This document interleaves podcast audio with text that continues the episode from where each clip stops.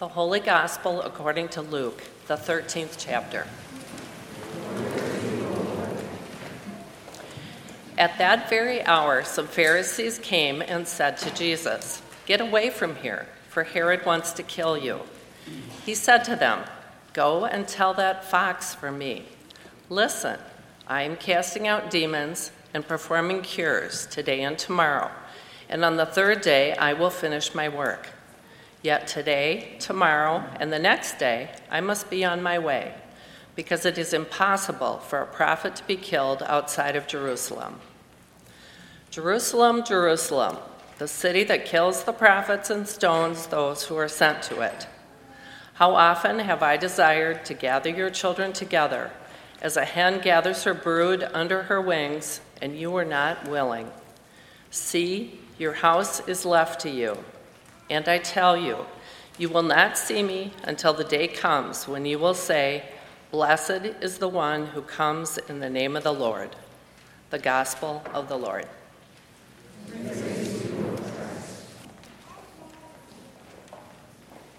My dear brothers and sisters, I bring you grace and peace from God our Father and from our Lord and Savior, Jesus Christ. Amen. So, my wife Amy and I uh, were at the Minnesota Orchestra concert on Friday evening. I, Chuck was on the stage, Mele was, I'm sure, involved in it, and I don't know if Chris is here, but a bassoonist from the orchestra is a member, and Kari is part of the administrative uh, orchestra as well. So, one note, I would just encourage you to support live music. We've had a couple wonderful concerts here uh, at St. Philip the Deacon um, in the last few weeks. My wife and I went to the concert on Friday night to hear specifically the violin concerto by Tchaikovsky. Um, was anyone else there, by the way? Anyone? Okay, well, it was uh, remarkable. It was performed by a, a German violinist named Augustin Hadelich, um, who is spectacular. So if you have a chance to hear him sometime, I'd encourage you to do that. What got me thinking about this morning, though, was less the performance and more something in the program notes. If you go to a concert like this, of course, you know there are notes about the pieces themselves. So I'm not talking so much about Augustin's playing, but more about the Tchaikovsky violin concerto, which all you need to know about that is that it's one of the you know, top two or three uh, pieces written ever for violin. It's a core part of the canon for solo violin. And today it's, it's understood and recognized as a work of genius. It's incredibly difficult, it's beautiful, it's amazing. Um, but when it was premiered, not everyone was so sure. The violinists of the time thought it was unplayable, and the critical response when it was premiered in 1881 was really negative. Of the 10 reviews that were printed upon its premiere, eight of them Eight of them were negative, and they included this one, which was quoted um, in the program notes on Friday. So, this is a famous critic at the time, Edward, Edward Hanslick, who he's referring first to another critic who was talking about visual arts, who had re- written a review earlier about how certain terrible pictures stink to the eye. And then he says Tchaikovsky's violin concerto gives us for the first time the hideous notion that there can be music that stinks to the ear. Wouldn't call that a positive review exactly. So that got me thinking about, and we could talk about a lot of these, I'll lift up just a few examples, about other pieces of art that we recognize today as works of genius that when they were initially unveiled, the world wasn't so sure. So, again, just as a, a quick couple of, of, examples, Beethoven's Ninth, perhaps the most famous symphony in the world, when it came out, people were like, eh, eh not so sure. Um, Handel's Messiah, you heard of Handel's Messiah?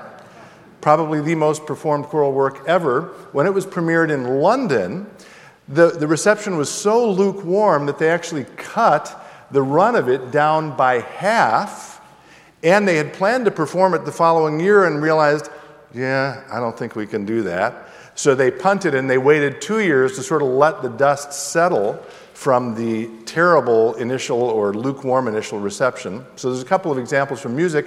And then just turning the attention briefly to the visual arts. Has anyone heard of the Sistine Chapel? Some of you have been there, I presume? Yes?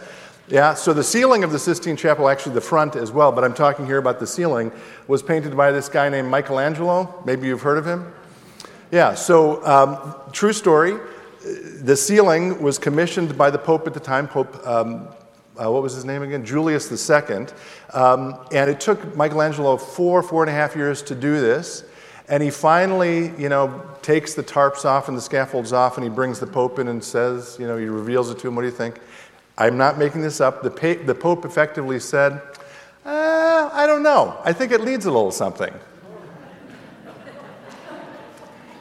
so, four works that today in the West we consider works of utter genius artistically Tchaikovsky's Violin Concerto, Beethoven's Ninth, Handel's Messiah, and the Sistine Chapel ceiling. And yet, when they were unveiled, when they were premiered, the world didn't quite know what to do with them. The world wasn't quite so sure. So, what do we have today? We have the benefit of hindsight. We have the benefit of perspective. We have the benefit of centuries of people who have been able to absorb those works of, of genius and recognize them for what they are, right? And we look at those original critics who didn't see it and we think, how did you miss that? It's so obvious, right? Does that make sense? Okay, so I want now to turn that general sort of uh, posture to our Bible passage for today, which is a very short, I'm talking about the gospel reading. It's a very short gospel reading.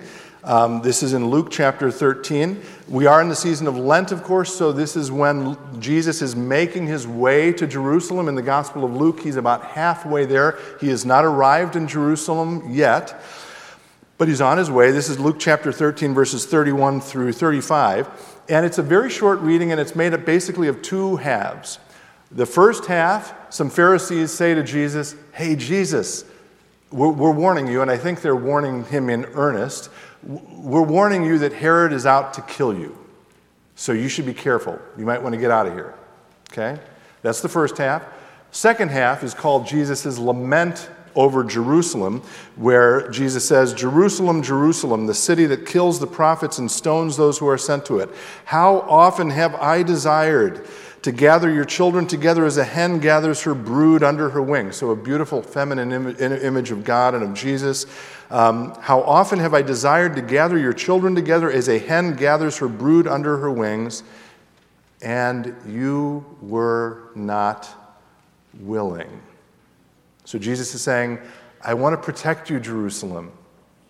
I want to be there for you. I want to open my arms to you and invite you in but you aren't responding. Okay?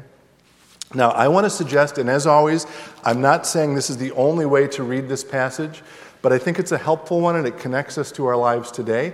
I want to suggest that there is a connection between that first half of this reading with Herod and the second half, and I want to suggest the connecting part is the emotion of fear. Fear. What do I mean by that? Herod, and by the way, this is Herod Antipas. This is one of Herod the Great's sons. Herod the Great is the Herod we meet at the birth of Jesus. Uh, Herod the Great has now died. He's split his kingdom into three parts. Herod Antipas is one of those, uh, leading one of those three. And I think you could argue that Herod Antipas's whole life is driven by fear. Some examples of that. One, he recognizes that John the Baptist is growing in popularity and getting lots of crowds around him, and he's afraid, he, Herod, is afraid of that. So he does what? He brings uh, John into custody, he puts him in jail. But Herod is also afraid of killing John, of going beyond putting him in jail because he has so many followers that he's afraid, he, Herod, is afraid that if he kills him, the people who follow John will cry out to Rome and say, Give us a new leader. We don't like Herod.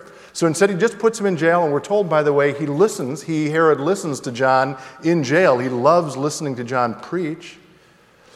So that's one way he's driven by fear. Then you remember this birthday party Herod throws for himself? And there's a woman named Salome, the daughter of his wife, Herodias, who, who dances the dance of seven veils. And Herod says, Oh, that was so amazing. I'll give you whatever you want. And uh, Salome goes off to Herodias and says, What should we ask for? And Herodias hates John. the Baptist? So she says, Ask for the head of John the Baptist. And now Herod's afraid of what? Of losing face in front of all his guests. And so, even though he likes John and he doesn't want to kill him, he kills him out of fear. And then, bringing us to today's reading, Jesus is now going around drawing crowds. And Herod sees that and he thinks, oh my gosh, this is John the Baptist come back from, from the dead. And I'm really scared now. And so he tries to go out, as the Pharisees warned Jesus, to kill him. Okay, so that's some of get, what's get behind Herod's emotions, the dynamics of his psychological state. Now turn to the people of Jerusalem. And again, remember, Jesus has said, hey, I want to protect you. I want to share my love with you. And they respond how? They would not come. Why? One explanation, I think, again, is fear. Because in order to respond, and I think actually many of the people in Jerusalem were listening and they were aware of Jesus, they heard him preach. I think a lot of them were saying, I really like what this guy has to say. And I feel like I need what he has to offer. But if I respond to him, it will mean what? It'll mean admitting that I'm weak, that I'm in need, that I can't do it on my own. And I'm afraid of how that's going to look to the people around me. So I'm not going to respond to Jesus, even though I really want to. All right, now remember, we look back at those critics of those pieces of arts and we thought, how did you all miss these works of genius? And in the same way, I think we look back at Herod and the people of Jerusalem and we're able to say, with the benefit of time and perspective, folks, how did you miss what was right in front of you? Jesus was right there. All you needed, needed to do was respond. And what would we want to tell them, I think, if we could? We'd want to say something like, You didn't need to be so scared. You should have responded. You could have responded. Which brings us to today. A famous person once said, Life can only be understood backwards. This is this whole point of perspective and time, of recognizing it's easier to see things in the rearview mirror, right? So he said, Life can only be understood backwards, but, what's the corollary? He also said, It must be lived how? Forward. Life can only be understood backward, but it must be lived forward. So, the simple message I want to leave us with today is to be able to learn from those people in the past who missed what was right in front of their eyes. And say to us today, it's still here. He is still here. And so I want to encourage us this Lent to have the courage to be weak and the strength to be vulnerable. To listen to Jesus when he says to us still today, Do not fear, I am with you. And come to me, all you who are weary and heavy laden, and I will do what? I will give you rest. As Jesus today opens his arms and says, Come, I'll surround you with my grace and my love. Jesus is still calling us today. The only question is, how will we respond? Will you join me in a word of prayer? Loving God, today we pray that you will help us to learn from those who have gone before us who missed what was right in front of them. Open our eyes to the invitation Jesus continues to make to us today and give us the strength to respond to it. In all this we pray in Jesus' name. Amen.